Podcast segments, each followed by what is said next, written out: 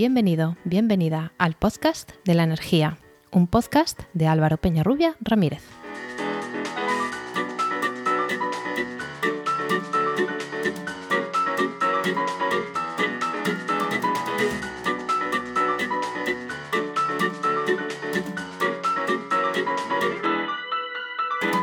Hola, hola. Recibe la bienvenida a este programa 37 de 5 de junio de 2023 de El Podcast de la Energía. Un podcast de podcast, Podcastidae, la red de podcast de ciencia, medio ambiente y naturaleza.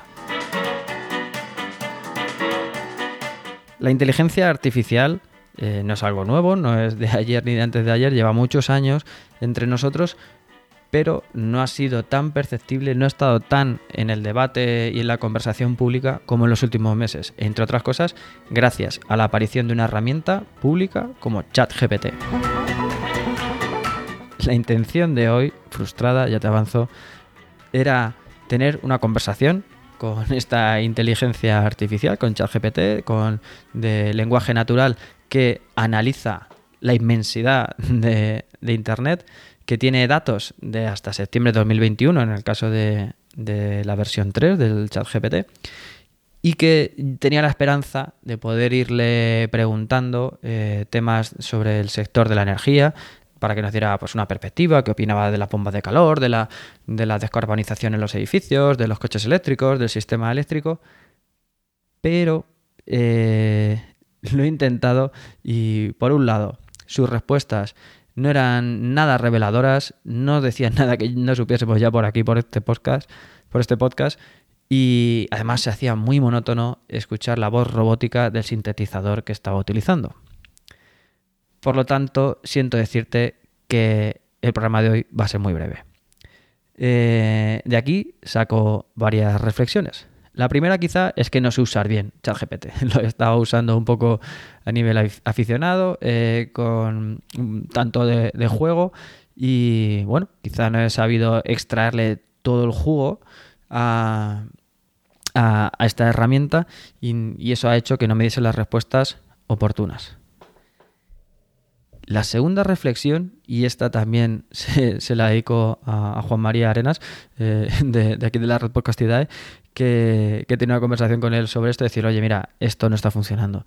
Y me ha dicho que, él, había comentado alguna vez que las respuestas que obtenía de, de ChatGPT eran como de ese, de ese post de, un blog que, que analiza de forma muy superficial un tema que no lo analiza en profundidad y que te da respuestas sencillas, quizá no ajustadas tampoco con la realidad, no, la más técnica, no la más científica, pero sí que una facilona de alguien que quiere solamente generar entradas, pero que no ha profundizado en el tema, que no es un especialista. Y eso es probable, eso nos puede hacer reflexionar del contenido que hay en Internet. Porque volviendo al inicio, ¿qué es lo que saben las inteligencias artificiales? Lo que se les introduce. ¿Qué se le ha introducido a ChatGPT? Pues los blogs que hay por ahí, las entradas, las páginas de también de divulgación científica, no sé si llegará tanto como a papers o a documentación más técnica. Lo que sí me hace sospechar es que esta información ha sido la menor parte, porque a lo mejor eh, nos damos cuenta por estas respuestas facilonas que lo más que ha encontrado ChatGPT ha sido ese texto facilón. Eh, por lo tanto, esto nos hace pensar que un contenido fiable, técnico, eh, bien desarrollado, tanto en post de, blogs como en un podcast como este, son necesarios. Para no quedarnos con esa respuesta que quizá es la habitual, pero no es la más correcta, de esa explicación que es somera, pero no entra a desgranar la profundidad de un tema, pues creo que, bueno, y esto he dicho que no, he probado con el, con el último algoritmo, con ChatGPT 4, que además tiene un dataset que tiene unos datos de entrada más actualizados. Quizá me sorprenda si lo llego a utilizar, pero mi, mi experiencia en este programa, que ha sido muy breve, y créeme, eh, creo que me agradecerás que no le haya puesto el resultado que, estaba teniendo porque no me estaba gustando nada. No creo que hubieses aguantado más de tres minutos escuchando esa voz robótica diciendo generalidades. Así que creo que a esto le queda un poquito de trabajo. Quizá a mí también para, saber utilizar la herramienta. Así que lo siento, pero hoy el programa se va a quedar aquí. Espero poder compensarte pronto y en lugar de esperar dos semanas, voy a, intentaré que el lunes que viene tengamos un, un nuevo programa y te pueda, te pueda compensar con este, con este tan breve.